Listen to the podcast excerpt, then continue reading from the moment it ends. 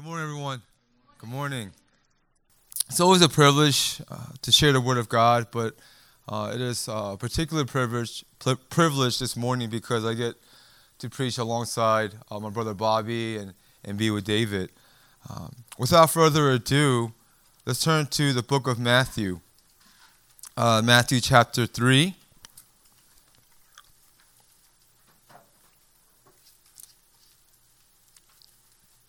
And we're going to look at uh, verse 1 through 17. Okay. The emphasis of the sermon will be between verses 13 through 17, but for the sake of context and comprehension, uh, I'd like us to look at the preceding 12 verses. So in Matthew chapter 3, verse 1. If you can stand with me at the reading of the Word of God, I appreciate it. Thank you very much. This is the Word of God in verse 1. In those days, John the Baptist came preaching in the wilderness of Judea. Quote, Repent, for the kingdom of heaven is at hand. For this is he who has spoken this is he who was spoken of by the prophet Isaiah when he said, The voice of one crying in the wilderness, Prepare the way of the Lord, make his path straight.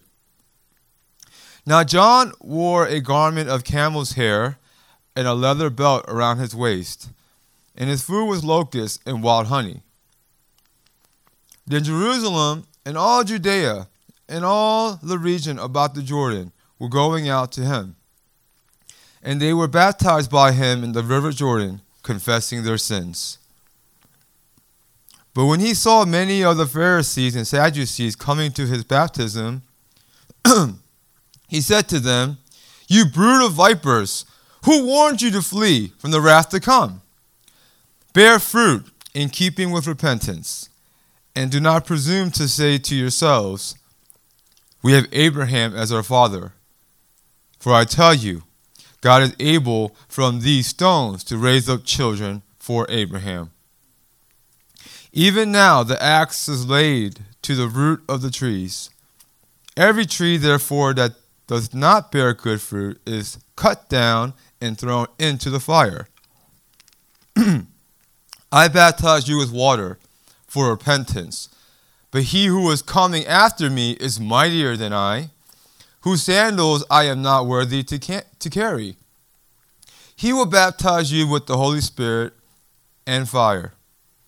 His winnowing fork is in his hand, and he will clear his threshing floor and gather his wheat into the barn. But the chaff he will burn with unquenchable fire. Then Jesus came from Galilee to, to the Jordan to John to be baptized by him. John would have prevented Jesus saying, I need to be baptized by you, and do you come to me? But Jesus answered John, Let it be so now, for thus it is fitting for us to fulfill all righteousness. Then John consented. And when Jesus was baptized, immediately he went up from the water, and behold, the heavens were opened to him, and he saw the Spirit of God descending like a dove coming to rest on him. And behold, a voice from heaven said, This is my beloved Son, with whom I am well pleased. Amen. You may have a seat. Okay. Let us go to our Lord and Savior for help in this time of need. Let us pray.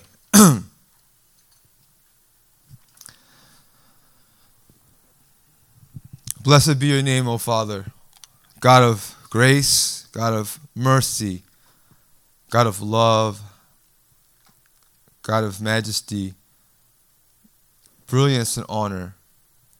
You are the King of glory. And we lift our heads to you because you are the lifter of our head. And we find unknown security at your right hand are pleasures forevermore. Jesus, you are at the right hand, and thank you at this time you are interceding for us. and you are more concerned with our holiness than we could ever be. May your word uh, sanctify us, Lord, because your word is truth. Uh, I ask that you help me to uh, convey and, and uh, just bring forth your word. Spirit, help me to be accurate, um, but also uh, to connect and to love your people, uh, to feed your flock as I rely upon your grace. It is in your name we pray. Amen. Amen. Amen. Uh, there are two things that I want to share this morning, uh, Lord willing, very quickly. Uh, I know that you guys are tired, um, but um, I hope this message excites you. Uh, one thing that I want you guys to understand about this text and about just the the totality of the gospel message is that uh, that it, that because of Christ, uh, we can we can have the verdict without the performance. We can have a verdict or a a uh, a judgment without the performance. You can get a grade with, without the grades. Um, and secondly, I want to share in this message how we can the victory in the voice of Christ. Victory in the voice of Christ, particularly in the voice of Christ.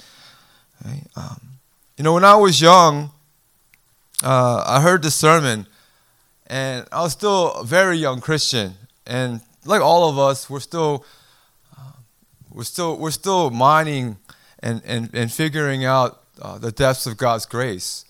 And I remember this one speaker. Maybe I just misunderstood uh, the gist of his illustration, but he gave an illustration about uh, a family in Korea, and it was right after the Korean War, so they were still poverty stricken, and Korea was still going through a lot of uh, financial mess. And uh, there was a single mother uh, who probably had a child out of wedlock, and uh, she didn't know what to do with her newborn baby. And it was the middle of winter. And she decided uh, to, to knock on a stranger's door, uh, whom she had seen in the marketplace and uh, thought they could raise her son. And so she knocked on the door of this person's house in, in the middle of the night, left her newborn baby there, and she disappeared.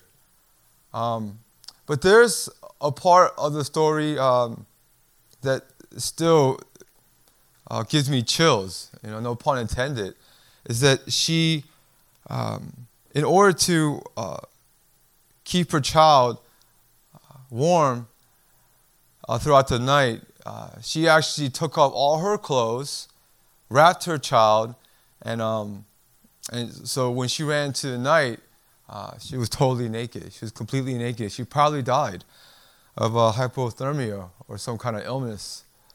And uh, when, the, when the young boy grew up, uh, the parents told him that he was adopted, that they were not biologically linked. And uh, when he heard the story about how his mother saved him, how that she died for him, gave up her clothes for him, um, he, he scoured the land, he researched, and he somehow found uh, her burial site.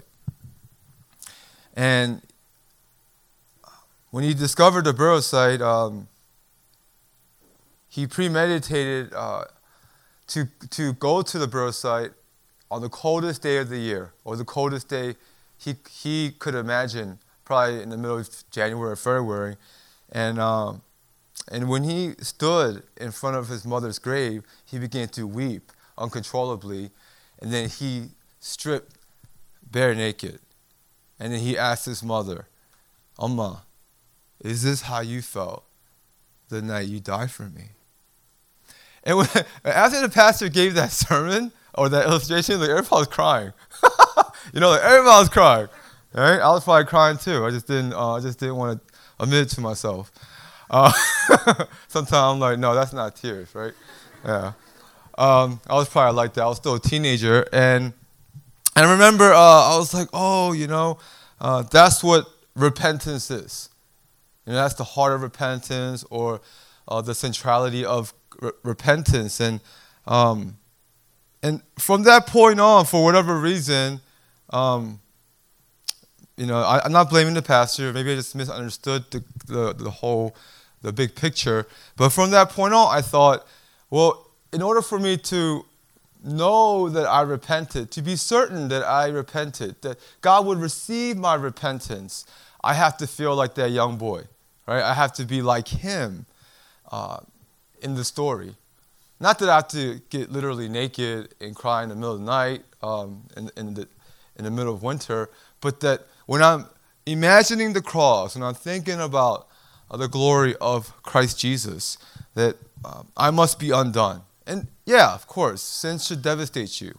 Um, you know, and, and, uh, until until sin be bitter, Christ will not be sweet, right? So I was like, oh, you know, I, that's how it has to be every time, every time, right? Every time. So I, I thought that, and uh, after that, um, you know, I would lather myself with guilt, with shame, with uh, I guess a, a form of uh, self um, self-deprecation, and uh, so you know, whenever I fell to um, habitual sins such as pornography or lust or anger or you know bouts of pride, I didn't feel like I could approach God until I was until I was uh, until I was uh, neck high um, and caked with guilt and shame.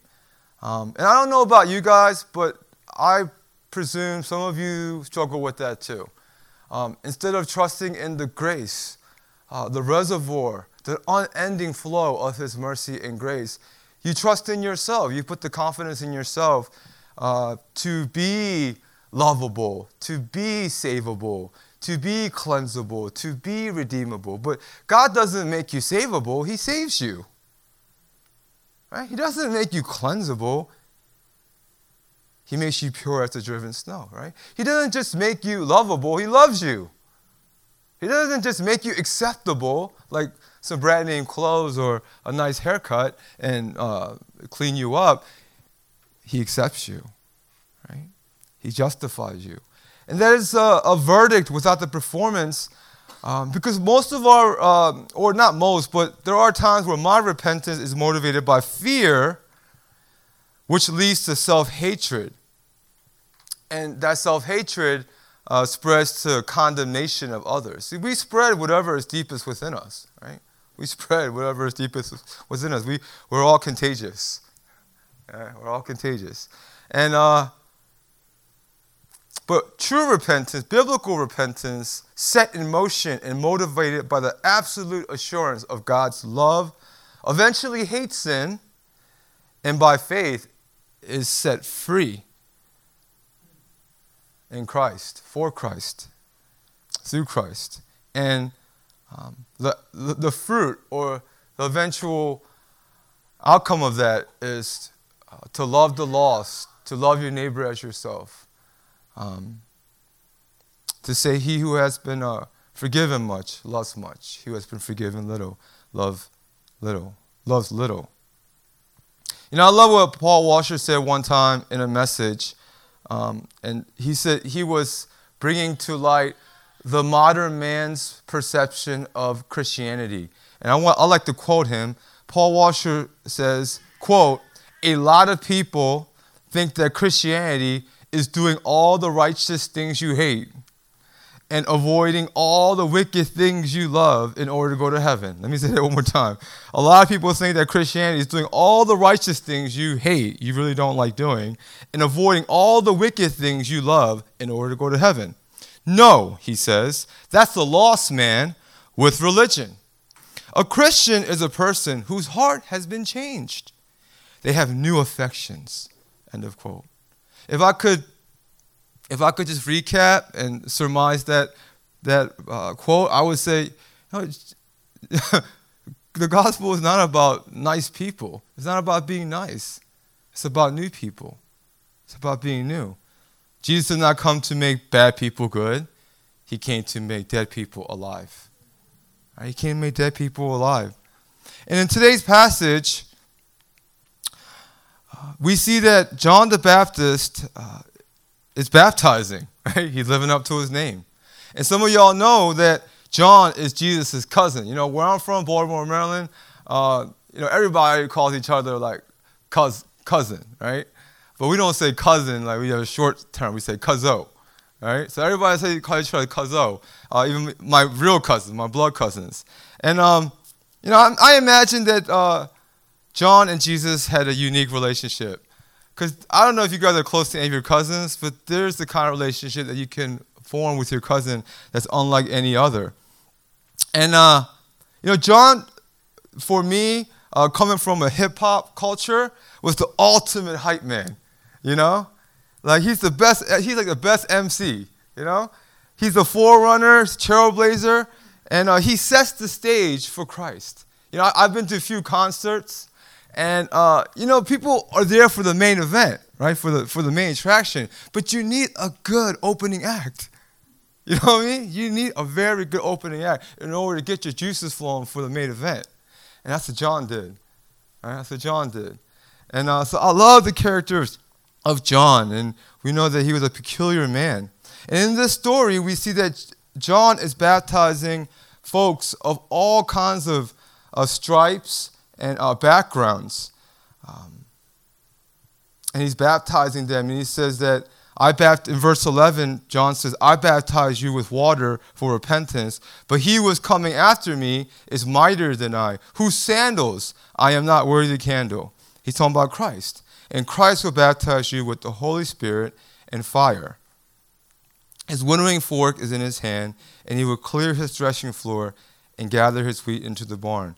But the chaff he will burn with unquenchable fire. You know, I know that uh, in our time, baptism is a, a, a symbolic ritual. It's like a wedding day, right? You can get legally married in the court way before the wedding day, right? But the ceremony is a grand display. It is a, a, a beautiful showcase of these two people, how much they love each other. And as John was uh, baptizing people, uh, the prerequisite for this baptism was repentance. And nothing has changed. nothing has changed today. The prerequisite for baptism is repentance and faith in Christ Jesus.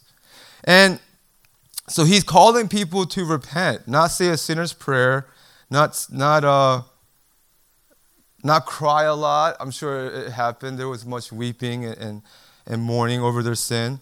Um, but the baptism represents the crossover from death to life. I had the privilege and the honor of baptizing uh, a newlywed uh, a, a, few weeks ago. They just got married. I, so I got to officiate. I got to officiate their wedding, and then two weeks later, I got, I got to uh, baptize them. Well, I baptized the dude, and then the husband baptized the wife. It was gorgeous. Um, and so that's what was going on and uh, John is just baptizing. And then all of a sudden, Jesus comes on the scene, right? And, and, and John didn't expect Jesus to be there, right? He didn't expect him. In verse 13, it says, Then Jesus came from Galilee to Jordan to John to be baptized by him. John tried to prevent him, saying, verse 14, I need to be baptized by you, and do you come to me? So here's what's going on in my, in, in my third eye. You know, uh, Jesus shows up out of nowhere, and you know, you know, you know, my eye is like, Cuzzo, what you doing here, right? John's like, Cuzzo, what you doing here, man, right? Um, because there's a line of sinners, right? It's like Black Friday kind of line of people waiting to be uh, baptized, right? Uh, um, after repentance, and so the last person you expect there is Jesus. Think about it for a second, right? That's the last person you expect there. Just like if you went to a bar or you know you you went out one Friday night or Saturday night, which is nothing wrong with that. But the last person you expect to be there is Pastor Dave. I mean, you might see me there because I'm still single, right? But the last, the last person you expect is uh, Pastor Bobby. I mean, that's my boy, but I would, I still, see, like we're, we're so close, but I still wasn't expecting him to be here, right? Hey, Bobby, what you doing here, man? You know? It's not like you're, you're awkward or unhappy. It's just, what you're doing here, right? So John, that's what John's saying to his cousin Jesus. What you doing here? Cousin, what you doing here? And Jesus says, I'm here to be baptized by you. Again, that would be, that's very awkward. Is is you blindsided, you know? Um, maybe if I said something like, I'm here to be a wingman to the God, you guys would be like, that's awkward, right? It's the same feeling, just, you know, this paralysis by analysis. It's like, what? What's going on? And John says, no, you should be baptizing me. So they're going back and forth. It's like uh, when Korean people go out to eat and a check comes. it's like, no, I got this. No, no, no, I got this, right? It's like, no, no, no, no, you got it last time, right? So it's like, I insist, I insist, right? And then, you know, finally Jesus gets fed up and he looks at his cousin John and says, Child, please baptize me. right? Baptize. He is Lord, right? He is Lord, even of John. And, um, and, and Jesus tells John why he must be baptized in verse 15. But Jesus answered John, Let it be so now, for thus it is fitting for us to fulfill all righteousness. Fulfill all righteousness. Something was lacking. Um, and then John consented. It's like the little kid that says, Why, why, why? And Jesus didn't just say, Because I said so. He told him. And when Jesus was baptized, uh, immediately he went up from the water, and behold, the heavens were opened to him. He saw the, the Spirit of God descend like a dove and coming to rest on him. You remember there's a crowd there. I want you guys to remember something in the midst of this spectacle. Jesus had not raised a dead man from the grave yet. Nope. Remember, it's only chapter 3, y'all. He didn't heal a leper. He didn't make blind eyes see.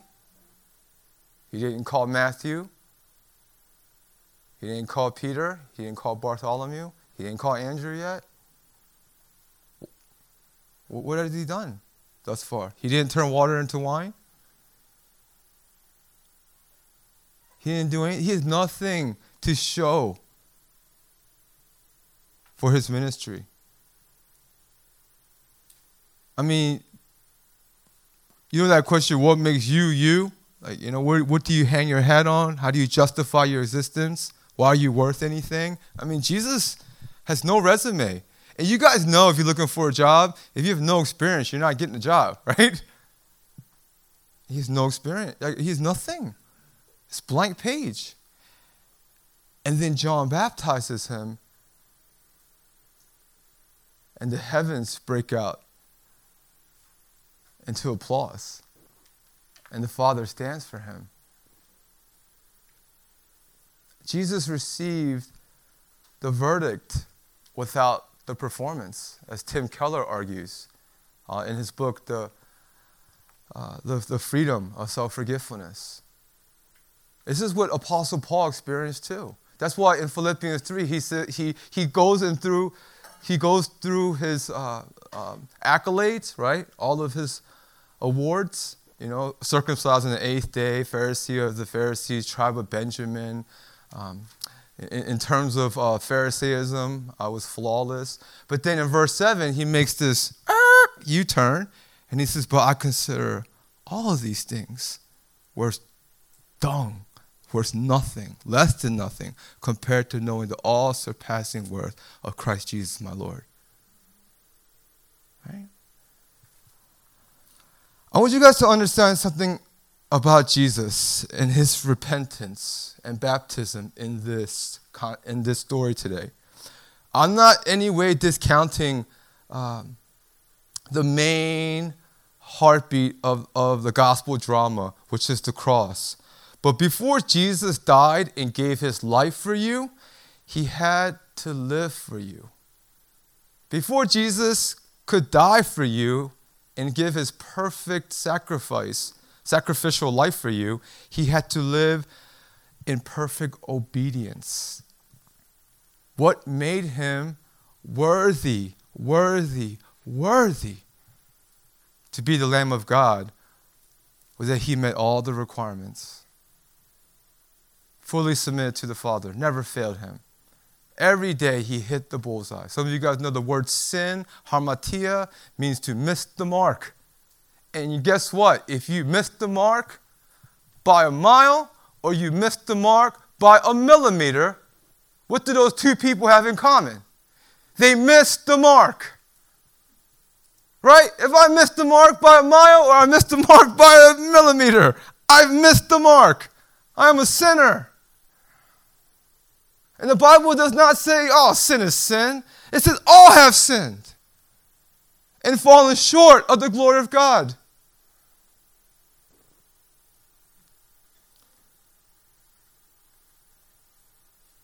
My salvation, your salvation is so impossible that Christ and Christ alone had to achieve it for us. And this entailed repenting in your place.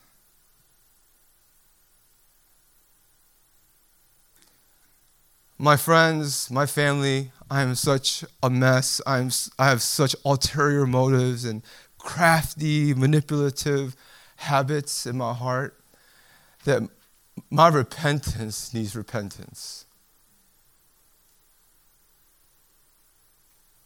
And that's why that, that young boy in the story, even that is insufficient. It is not good enough.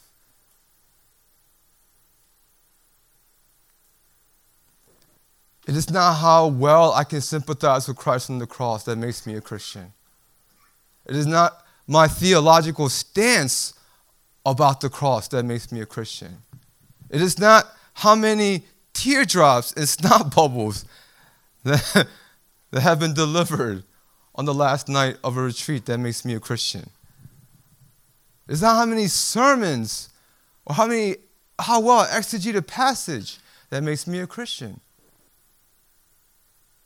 It is Christ. It is Christ. Just like the thief on the cross next to Jesus, he was just scared when he said, Lord, remember me when you enter paradise. He was literally on his last breath. He was just scared. And if I'm going to be sincere with y'all today, I only trusted Christ because I didn't want to go to hell. Now it evolved and it has grown uh, exponentially since then by the power of God's Spirit. But at the very at, at the very heart of it, I was terrified that God had reserved his wrath for me. And I wanted his wrath to pass over. And that's why I trusted in Christ. See, Jesus didn't receive my repentance that day because it was clean or good or wholesome. There was nothing I could do uh, to make God love me. See, my repentance was inadequate. It didn't really matter. And this, this is going to humble some of you guys. I hope it hurts your feelings. But in, in, in some ways, your repentance is insignificant without the repentance of Christ. See, Jesus in the Jordan River, he apologized to the Father for things he never did. He apologized to the Father for things I did. He had to repent in my place. Do you understand? He had to get down on his knees. The Son of God, the God man, Christ Jesus, had to get down in the Jordan River, had to, had to be baptized for me. He had to repent for me. He said, I got to fulfill all righteousness. Whose righteousness did Christ have to fulfill? His righteousness could not be any fuller. It was my righteousness. You know, do people have these theological questions sometimes during Q&A time? Well, what if you're like committing some uh, horrendous sin and you die in that moment? Because there are people who've been caught with a hooker or, or caught um, doing something uh, sordid and, and, and vicious, and then they die in that moment, right? Well, if the, in, pe- people ask me, well, if they put their trust in Christ at a time before that moment, do they still go to heaven? Yes. That's the scandal of grace. Because some of you guys are terrified, right? Like, oh, oh. And that's what keeps you from doing uh, unthinkable crimes or sexual acts. It's not really for Christ's sake, right? It's not because he melts you. It's because, I don't know, you, you don't have assurance of salvation. Until you know how much Christ is committed to you, you cannot commit to him. You will not commit to him. Until you embrace the life, death, burial, and resurrection of Christ, and you completely believe that he's done it all, all to him I owe, you cannot live a holy and, and beautiful life. You can't. You can't do it. To be wrong about this gospel is to be wrong about everything. If you are wrong about this gospel of Christ, you are wrong about everything in life. Jesus Christ promises you two things an eternal salvation in which to hope, and a, cro- and a cross on which to die. But you cannot truly indulge in that call and that identity unless you believe in what I just told you. Romans 5:19 said, "For as by one man's disobedience the many were made sinners, aka Adam, so by the one man's obedience, Christ Jesus, the many will be made righteous." Oh man, this is beautiful, right? I want I, I want to close by just you know talking to people in this room who are unsure of their salvation. Okay? And that's why you continue to uh, meander back into sin and and, um, and unrighteousness. It's because you don't have uh, that Teflon, uh, bulletproof, unshakable faith. That Jesus has done it all for you. Uh, there's a, a, a, writer named J.D. Greear. He's pretty popular now. And um, he once struggled with um, uh, assurance of salvation. And he wrote a book that I recommend for you. It's called Stop Asking Jesus into Your Heart. That's the title of the book. Stop asking Jesus into your heart. I was like, Amen, man. I was like, That's right. Stop asking Jesus into your heart. I don't know where people got that because it's not in the Bible. But he says in the book, um, like, how could I? He asked himself as a young boy, growing up in the church, how could I ever repent enough to be truly worthy of Jesus? How could I ever give a sufficient response to his lordship? How could I ever be sorry enough for my sin? I think the Asians in this room might be able to uh, relate to this because uh, we live in a shame-based culture, but everybody feels this way to a certain point. Did I feel sorry for? Uh, did I feel sorry enough for my sin? And J.D. Greear, uh, uh, furthermore, says, uh, even my best repentance, my fullest surrender, was a far cry from what was due unto Jesus. He knew, this is a very bright man at a young age. He said he knew that no matter how much he repented and how well he repented, God could never look at his repentance and say, Your repentance was perfect. Right? God will, can never look at your repentance and say, That was good enough. Well done. He'll never, he'll never say that to you. You know that, right? That's the bad news. And that's what J.D. Greear wrestled with all his, in all his youth. And then he read this passage, this baptism of repentance. And he shared this quote in the book. He said, Jesus lived the life I should have lived, all of it. He kept all 600 and plus commandments. He did everything perfectly in my place. So the good news for me is that I don't have to repent perfectly because Jesus repented for me. And he said, and I love this. He said, as the Puritans used to say, even our tears of repentance must be washed in the blood of the Lamb.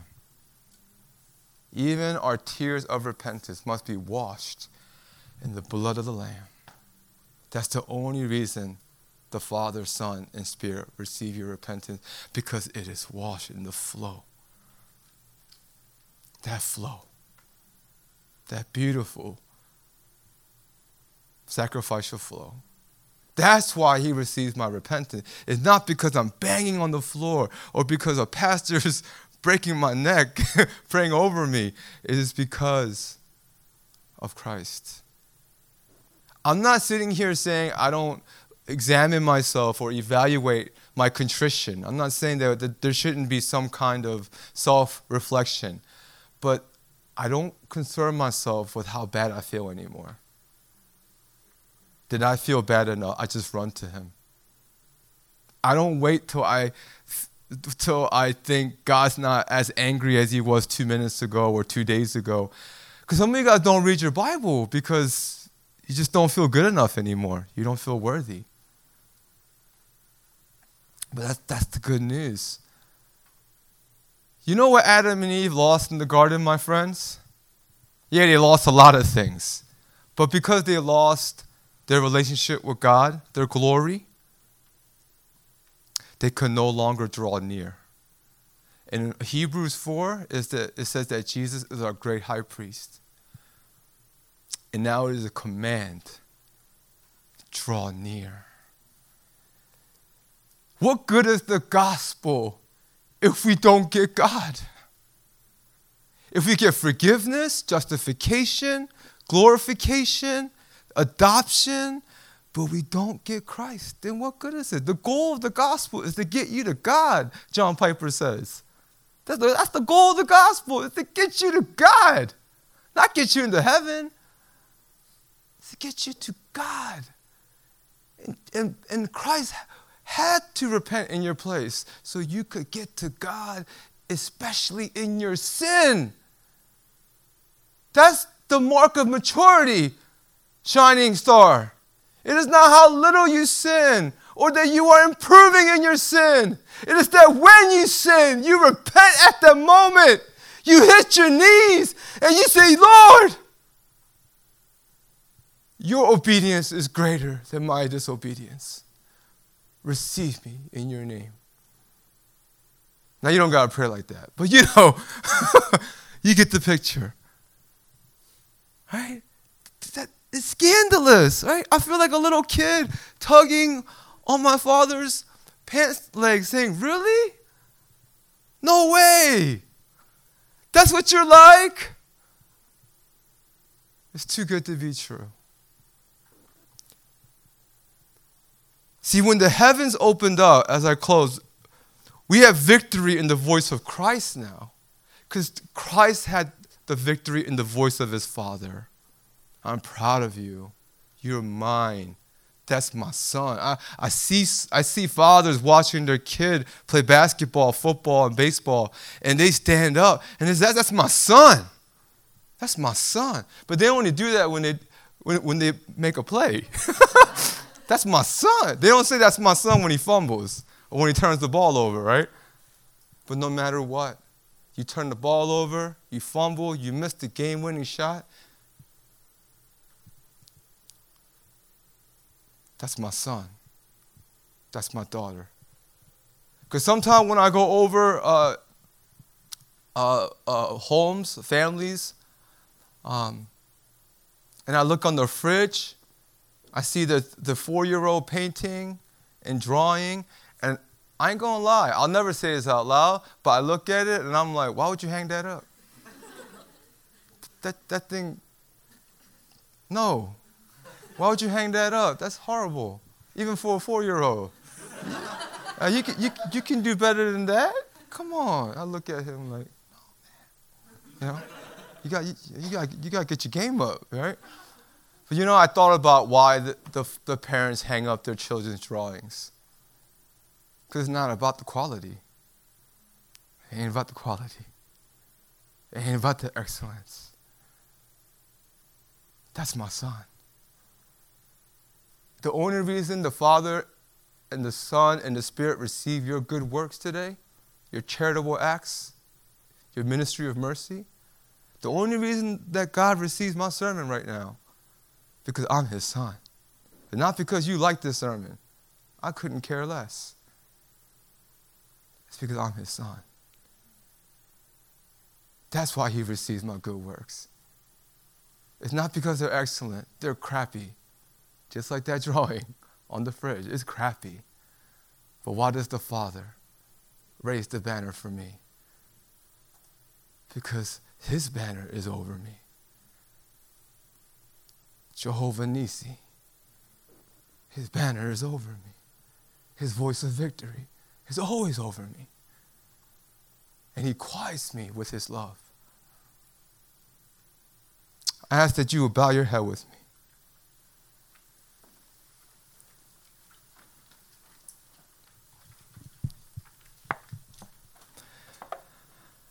My dear friends and family, beloved in Christ, I know that Pastor David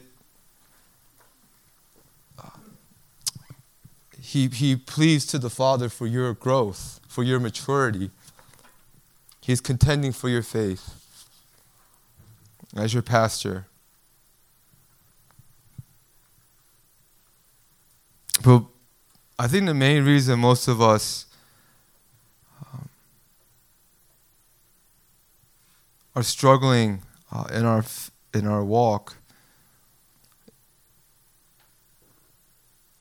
is that we have we do not have what Christ had or has for all eternity to hear the Father say, That's my son. With him I am well pleased. Listen to him. Until you are absolutely sure that God is for you and who can be against you, he who did not spare his own son, won't he give us all good things? Until you have that rock solid assurance you cannot grow. Because it's all going to be based on performance and fear and, and, and you're looking for a verdict. But the gospel says you can live from the verdict, you can live out of the gospel. See, you can't live out the gospel, right? It happened 2,000 years ago. But you can live out of the gospel. Most of us are living for the verdict, right? We're looking for the voice of victory, but you have it in Christ. And that's why I mentioned that Jesus is always on the right hand of the Father, interceding for you. If, if the suffering Jesus endured on the cross did not cause him to give up on you, nothing will. You think pornography is going to make Jesus give up on you if the cross couldn't do it? You think sexual immorality or homosexuality or, hey, even divorce, you think that's going to make Jesus give up on you? No. No. So I'd like to just pray for you. Ask, I'm going to ask the Spirit to convict you. Um, of pride, of self sufficiency, and self reliancy. And I pray that at this time, even our tears of repentance will be washed in the blood of the Lamb. And all his thoughts, the thoughts of Christ Jesus, the thoughts of the Father and the Spirit, would define you now and forevermore. Let me pray for you. Gracious God, thank you that we can say, you are too good to be true. But you are the only fairy tale that is not a fairy tale. You are real. Lord Jesus, we thank you for this morning to be awakened.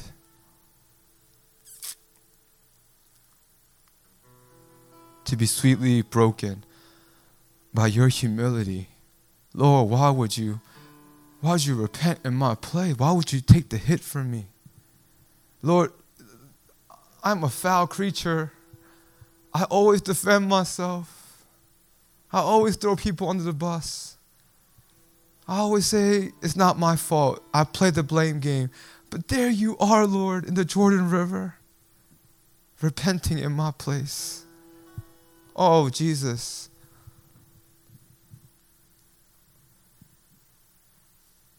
Before you could go the distance,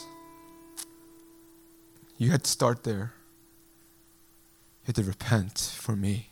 And now I think about it for me to go the distance, I must learn how to re repent, to relearn repent, to repent from my repentance. Oh, Jesus, I am a wretch. Who will rescue me from this body of death? Thanks be to God. For we have redemption in your blood. Please, Holy Spirit, guide these young vessels to a fuller, wider, and deeper knowledge of your Son, Jesus Christ, so they may grow in grace from now and into eternity. Amen.